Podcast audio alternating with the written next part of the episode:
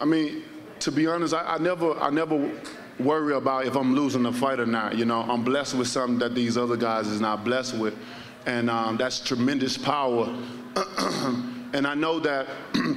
I know that when I hit guys, you know, it, it, it, it, hurts them. So when you have power like I have, you know, you, you're not worrying about if you're winning rounds or not. I don't, I don't want that to be in my mind whether I'm winning a round or not, you know, and um, because I don't want my mind to be cloudy, you know, thinking about the rounds and the rounds, you know.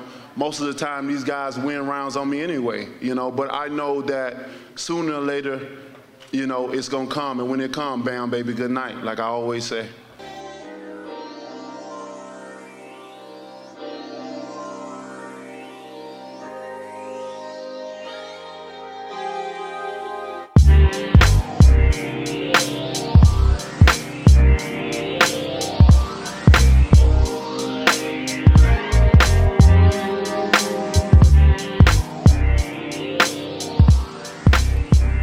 Know what? We'll never really understand how good Luis Ortiz is. Before the Wilder fights, we were like, mm-hmm, he hasn't fought anyone. And I think Wilder's done such a comprehensive number on him that after this Wilder sequence of fights, he's not really going to be the same guy we saw before the Wilder fight. So we'll never really know how good he was. And that's sad in a way because um, how do you put this in very simple terms? A lot of people have been given a pass. Now Joshua has a justification for not fighting Ortiz. He's been knocked out twice by Wilder. What's he got for me? But I still think that version of Ortiz takes Ruiz to hell and back.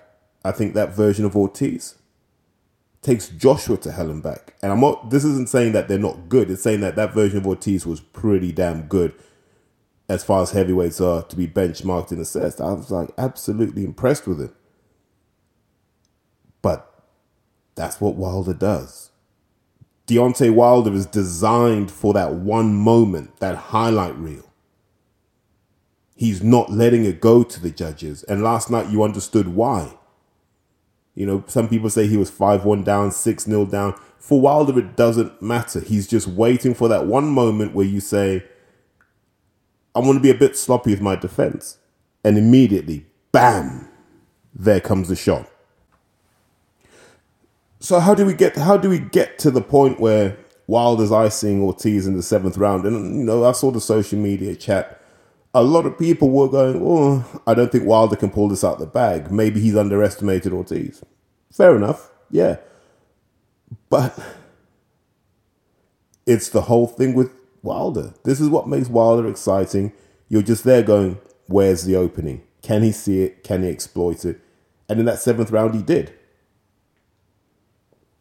Just forgive me, I'm not feeling the best today, so I'm on my Bragg's apple cider vinegar.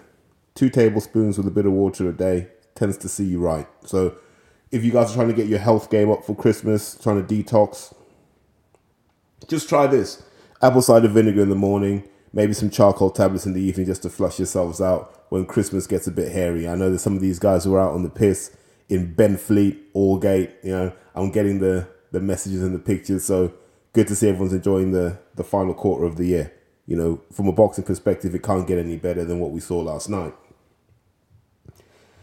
So tactically, you can see what Ortiz was trying to do. Now, Ortiz was really looking to hit Wilder with a straight punch because yes, Wilder's tall and he's long, but you can time him and hit him down the middle. I think the the wide looping punches too risky. So Ortiz was just working on that timing. Even even from disadvantageous foot positions, he was confident enough to throw that straight left, and that straight left was catching Wilder a few times. But you could also see from Wilder's perspective, he just said, "Look, let me take no risks until I figure this guy out, till I know what he's capable of, until this initial enthusiasm dies down. And that's what you do with someone who's as good as Ortiz. You ask that question of his stamina. You know, Wilder was trying shots. You could see he was throwing that left hook to the body and it was connecting more often than it wasn't. And I really think that might become a weapon for him over time. I'll be really intrigued to see what he does with that because he was throwing it easily. And if he can throw a few of those, especially when he's fighting orthodox guys. That might be a new string to his bow. So I was excited by that. Um, I don't think Joshua was because we know what he's like with body shots. But watching the fight, it seemed Wilder just let Ortiz have the run of the ring. Almost as if he dared him to show me your cards. Yeah? In the meantime, I'll figure out what my cards are, but you show me the cards you've brought to the ring. And Ortiz did. It was going to be the straight left, maybe a few right hooks. But he was going to rely on timing and ring placement in order to to confuse Wilder. And, and it worked for a long time. But I think once you got to round five, you started to see Wilder get his distance in and start to understand what he was dealing with in Ortiz. But it's not to say that he was causing a lot of damage. The main part of the fight, to be honest, you can almost distill the fight down to those last 30 seconds of the seventh round. So, conventional boxing, and you know, if you're in the corner of an orthodox guy against a southpaw, what you're saying to the guy is, so if you're an orthodox guy, you're saying, look, control the left hand side of all of this. Keep drifting to your left, keep your left foot outside of his right foot. Just control that space because that means that he can only go one way. The southpaw can only go to his left, and in doing that, he walks onto the right hand. That's your traditional theory. That's you watch most fights. That's how trainers have their guys set up. If you look at Wilder, most of the fight, he was drifting to his right. And that's why he was open for that Ortiz straight left because Wilder was almost giving him that angle by moving to stepping to his right and in doing so opening up his torso. And it, and you're watching that going, Ortiz might land one of these if Wilder's not careful. But what Wilder was doing was he was looking for the for the side door. That's what I describe as. It's the side door. You know, for you guys who have detached houses or semi-detached houses, you know there's the front door, there's a side door, and then there's a patio. If you don't have those doors, man, up your income levels. No, I'm just joking. And you can see Wilder was looking for that because when Ortiz was blocking with his left hand, there was there was a fist sized gap that you could get if you could just get around that elbow, and Wilder was trying to find it. But Ortiz knew Wilder was trying to find it, and this is the chess aspect of boxing. So Ortiz isn't letting him do that. So what Ortiz starts to do is go, not only am I not going to let you have this, but I'm going to turn I'm going to turn inward slightly so that punch only hits my shoulder. And so you can see Wilder getting frustrated with this. He couldn't get that shot off. That's the shot he likes to throw. It's the one that he calls the tip of the whip. You know, where he just whips that shot over and normally people don't see it. And it wasn't working. So Ortiz had nullified the things that had got him in the first fight, which is why he was winning comfortably. He wasn't making any of the same mistakes. But in that seventh round, the penny dropped with Wilder. And Wilder said, I've got this guy convinced I'm going to come around the side with this punch. To the point where he's now just rolling in. What if I throw it dead straight? What if I just throw it straight down the line? What if I do the very thing that boxing people say I cannot do? What if I just use really solid fundamentals? I'm going to throw one two and see if that connects.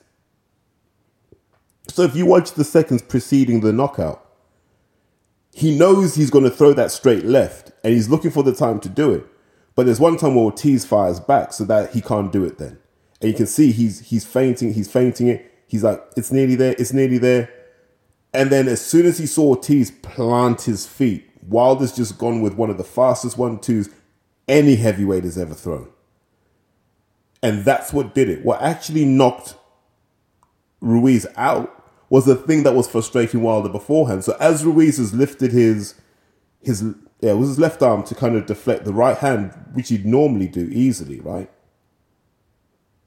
He's opened his face up like he the guard wasn't tight enough, and he's opened up a big enough gap that the straight punch has gone in, and he's essentially just been chinned. And he's been chinned in a way that no one expected Wilder to do. It was just a basic one-two. Nothing special about the punch, but Jesus, how does a man that small generate that much force? It doesn't make any sense.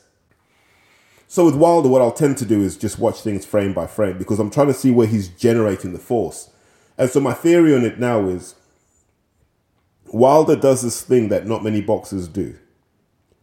He pushes and pulls at the same time. What does that mean? when he throws his jab, if you ever watch Wild when he throws his jab, his left when he throws his left jab, he'll pull his right elbow back and down, and that engages the lats. Then there's some of the bigger muscles in your body, so your lats generating peak force adds to what you're throwing forward with the jab.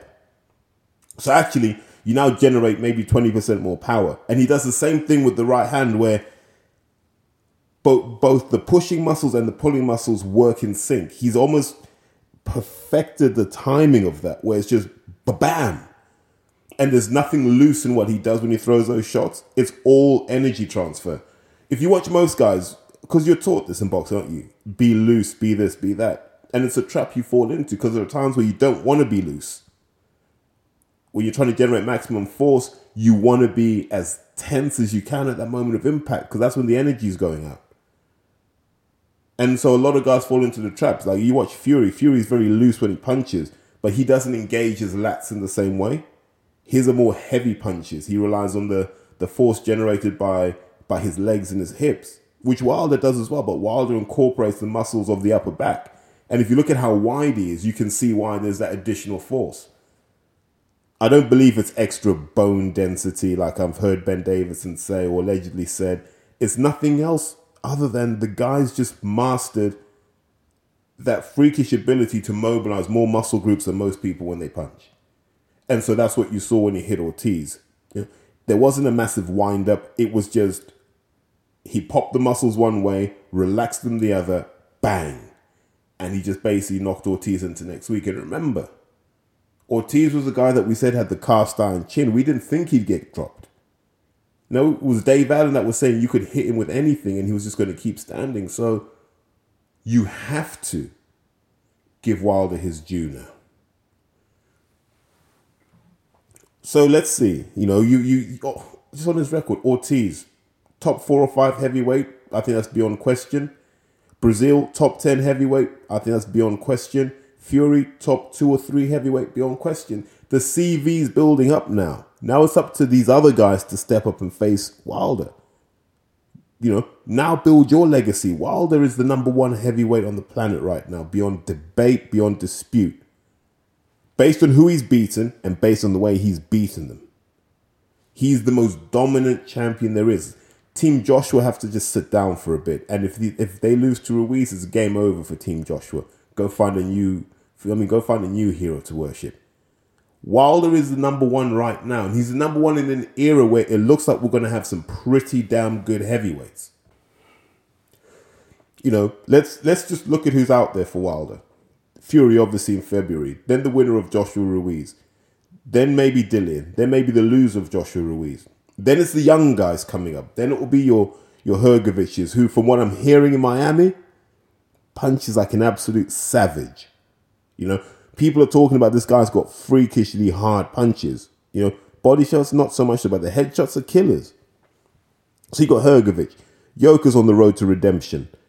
Daniel Dubois is doing great things as well. You know, Joe Joyce is there in the background. You've got guys who were looking at going, I think you guys are legit threats too. So Wilder's got this opportunity to, almost like it was in the 70s, to really have meaningful fights now for the rest of his career. Will the other heavyweights want that? I'm not so sure. So, what does this do for Joshua Ruiz? Hmm, tricky. If Ruiz wins, fantastic for Wilder. Easy fight to make. It's just a question of timing. Would Fury step back for that and want to fight Wilder for undisputed? Not so sure. But all of the things are in play, and Joshua's now out in the cold, trying to find a way back in if Joshua wins, we're right back to where we started. I just don't believe Team Joshua want the Wilder fight. We've we've established now that once Joshua gets hit with any sort of power shot, he seizes up, he's frozen, he's he's he's non-functional. And Wilder's not like Vladimir, where he's going to take his time. So you're going to get hit with another one, and another one, and another one. So if you're Team Joshua, you're like, the best scenario for Team Joshua is Wilder loses that belt somehow. And that's seemingly why they keep delaying this fight because they want someone else to have that belt. But I don't see Wilder losing anytime soon. I really, really don't. So Joshua has to win to stay in this game because if he loses to Ruiz, he's out. They don't have to fight him anymore. Because you can't have Joshua highly ranked off the back of two defeats, especially if it's two stoppage defeats. He's got to go back down in the top 10 and then he's got to rebuild. So who does Joshua rebuild against? Kaunaki, Kavnaki, whatever his name is. Charles Martin rematch. Can you imagine Hearn trying to solve? Can you imagine Hearn trying to solve that? He'll have us believing that you know Charles Martin wasn't right for the first fight, and actually Joshua got lucky that he caught Martin when he did, and Martin's now probably a top five heavyweight. I can see that coming at some point. But Joshua will have a hard road back because everyone's positioned themselves. Dubois up there. There are a lot of guys that Joshua will have to go through if he loses because this commercial appeal is going to dissipate if he gets knocked out again. Now, we'll have a conversation about how that fight goes later on, but it's just to say that Wilder's done his part, and what he's also done is put the psychological pressure back on Team Joshua and said, You guys need this kind of performance to even be in the same ballpark as me because Luis Ortiz beats Andy Ruiz. I am 110% confident about that. Not beats him easily because no one does, but he does beat him. And so now we're back to this whole point of depending on what camp you are, Wilder's either the best in the world, Fury's either the best in the world, or Ruiz now is the best in the world. But it doesn't matter. This is all we wanted in the heavyweight division. We wanted this sort of energy, this sort of buzz but then these guys capitalize on this and fight each other. Now the question is, can one of Ruiz or Anthony Joshua do their bit, get the win, and then call out Wilder and make the fight happen? Otherwise, this has all been in vain. All these good fights have been in vain. All of our time, energy, and passion has been in vain. And we'll get bored of this. That's how I see it. We'll, we'll get bored of boxing soon enough if we don't start having these meaningful fights that will get these guys into the Hall of Fame because the potential's there. I just don't think egos, greed, sometimes selfishness holds it all back. But now I'll be interested to know people's views on the fight because I thought Wilder demonstrated that he's doing something that boxing hasn't been able to process yet definitely not in the heavyweight division since the days of George Foreman. Now, where a guy could just show up and throw bombs and go right, I've got him out of there. And even so, Foreman wasn't this devastating. What we're seeing with Deontay Wilder is someone who who doesn't fit inside the traditional boxing rule book. He doesn't fit inside the coaching manual. And normally when you don't fit inside the coaching manual, you're either really shit or really great. Prince Naseem's a prime example. You know, Floyd fits perfectly inside the coaching manual, just very high level skills. Wilder doesn't. He doesn't box to win rounds. He doesn't doesn't box to win rounds. He only boxes to take you out. And what he's doing over the years is becoming more proficient at creating those holes and those gaps and then landing. So good luck to whoever thinks they can get hold of this guy because I'm I'm convinced that he's the number one man in the division and will be for at least another couple of years.